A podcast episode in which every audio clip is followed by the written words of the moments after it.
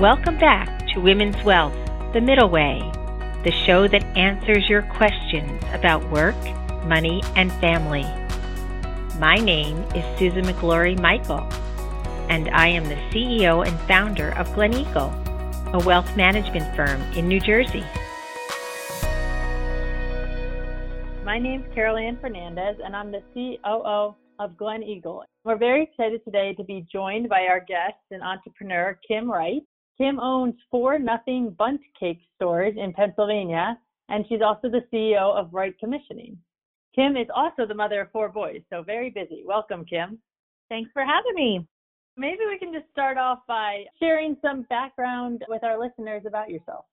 Sure. I am actually a Texas girl living in Philadelphia. I was born and raised in Dallas, Texas, and I've lived Wow. here in Philadelphia for about 13 years. I'm a New Jersey girl currently living in Tennessee, so. How funny. Well, the South is a great place. I've also spent some time in Maryland and in Hawaii where I met my husband. I spent a little time in a few places and I've taken a little bit from all of them. Great. And how did you get involved in Nothing Bundt Cake? My husband and I work together with, we've been doing Wright Commissioning for quite a few years here in Philadelphia. It's a commissioning firm. It specializes in, it's a very niche field in the construction industry and commercial construction. We were doing that, working together. We had three sons at the time, so we were already busy. And one day he said, We should diversify our income and, and consider doing something else. And I thought, That's a terrible idea. We already have so much going on and, and I thought that he might not pursue the idea, but he started looking at bars and restaurants. We met bartending in Hawaii, and I thought, oh no, not go back to those days. Those were great days, but I could not do it with the three sons that we had at the time. So I brought up the idea of franchising. I thought if we were going to do something additional, we already knew what it was like to be a small business owner and how much effort and energy it really took. And I thought if we could do something that had some parameters, at least it would shoulder the burden a little bit more. So I, I introduced that idea again, thinking that he might just pursue something or look into it, but then maybe he would become disinterested. So he started looking around at different franchises, and one day he came home and was really excited. And he said, "I talked to the people at Batteries Plus today," and I thought, "I can't do that. That does not sound exciting at all." So I decided I needed to be part of that conversation. I started thinking of the things that I loved in Texas that I might be able to bring here, because if we were going to do something, I wanted to be able to scale it if we liked it and if it was successful. And one of my favorite things from Texas was Nothing Bundt Cake. I was a loyal guest and, and customer. I loved their products. Uh, if you've ever been inside the stores, they're very bright.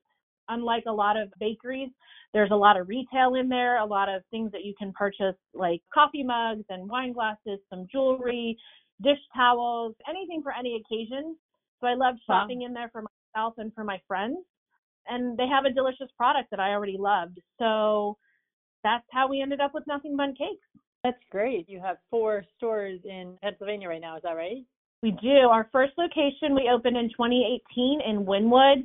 Now we also have locations in Springfield in Delaware County, in Wayne, as well as in Collegeville. Do you guys have plans for the future? Are you thinking four is enough or are you thinking you're going to keep expanding? I would tell you this as an entrepreneur, I'm always open and looking for a potential opportunity. We're open to doing more. I really love it. Aside from loving the brand from Texas, I think that what really called me to the brand and sealed the deal in us doing it and then in pursuing more was that they had three core values, which are the ability to make genuine connections, a servant's heart, and the spirit of a champion. They're looking for that as a franchisor to their franchisees, and it really speaks to my heart. And so, because of that, I definitely could see us doing more in the future. So let's shift gears a little bit. I work in a family business, not with my husband, but with my mom and brother, and grew up with two entrepreneur parents. So I know how crazy entrepreneurs are. What, can you talk a bit about the balance of working with your husband and in a family business? Absolutely. So, what I try to tell everybody is our life really has no balance. I do every day what I call embracing the imbalance. And when I was young, certainly as a young professional and as a young couple, as a young mom, I really every day was trying to pursue that balance. And then when I didn't achieve it, I felt disappointed and almost like a failure or like I was anticipating a failure professionally, personally, whatever it happened to be. One day I just decided, you know what, we're going to let go of what that traditional thought process is and I'm just going to embrace all of the good things that I have going on. Sometimes that means that I'm really successful as a mom and some days it means I'm really successful as a business owner. And a lot of times those days line up, but a lot of times they don't. And the more that I embrace my imbalance and let go of the idea that I have to have the balance in order to be truly successful and happy, the happier I became. So I would say that's my challenge to everybody is to just really do what works for you. And if balance is what you need and that works for you, then great, do that. If you can accept, like I do, an imbalance and a success in different things on different days, then do that. You probably don't know this, but that's actually the middle way that's in our title of this podcast was actually formed by our CEO, Susan Michael, for that exact reason. She talks a lot about similar to you, how there's no right way to do it and you almost have to have your own middle path of there's no balance i guess as you say between work and family when you're an entrepreneur. Absolutely. It's about doing what makes you happy in all fronts and at some point and on a lot of days they do get to merge and, and be in the same place at the same time. So you said you have four boys. I'm sure they've been dragged around to the business quite a bit how has that been do you feel like any of them are maybe interested in being entrepreneurs because of you guys I definitely think that it's uh, something that we talk about constantly, even as we take them to sports. All four of my boys play travel ice hockey, so they do a lot of individual coaching and other things. And when we go, we can't help as entrepreneurs but talk to them about their different coaches and who they like as trainers, who I might like as the person who's driving them and paying the bills, and how that person business owner, their either acknowledgement of me as the mom that's driving them is going to get them repeat business as much as them liking the training that they're receiving and how those two things merge. We definitely talk about business at their young ages. My oldest is 13. We have twins that are 11, and my youngest is five. Really do hope that one day they'll pursue the bakeries or Wright Commissioning, whichever makes them happy. But I definitely would be open to them doing whatever they would like to do. And if they would like to pursue their own individual business, I certainly would be excited to see that and, and do whatever I can to support it. We always ask our last question of all our podcast guests What advice would you give to someone who might be considering starting a new business? I would say choose something that you're really passionate about because the struggle is real. But if you love it, you'll always be ready to wake up the next day and, and continue the fight because a lot of days it is a fight, particularly in the infancy of your business, whatever it happens to be. Life and, and things get in the way. The balancing act that we talked about is it's a burden, particularly as females. We put a lot of pressure on ourselves to wear all the hats and do all the things and to do them to perfection.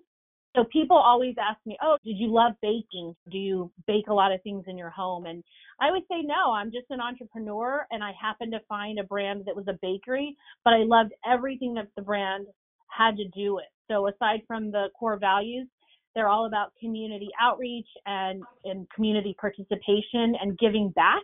And that the more that we give, the more that we'll receive in return. Um, and that really spoke to me. So because of that, my bucket is filled every day because we're able to participate and be a part of the community. And every day I get to hear about how we're at people's dinner tables and part of their celebrations. And that helps me to get up every day on the days where we're short staffed or we're dealing with high cost of goods or things that are a real challenge as a business owner. But those other things that are on the peripherals that are still daily allow me to want to continue to make it work and make it happen.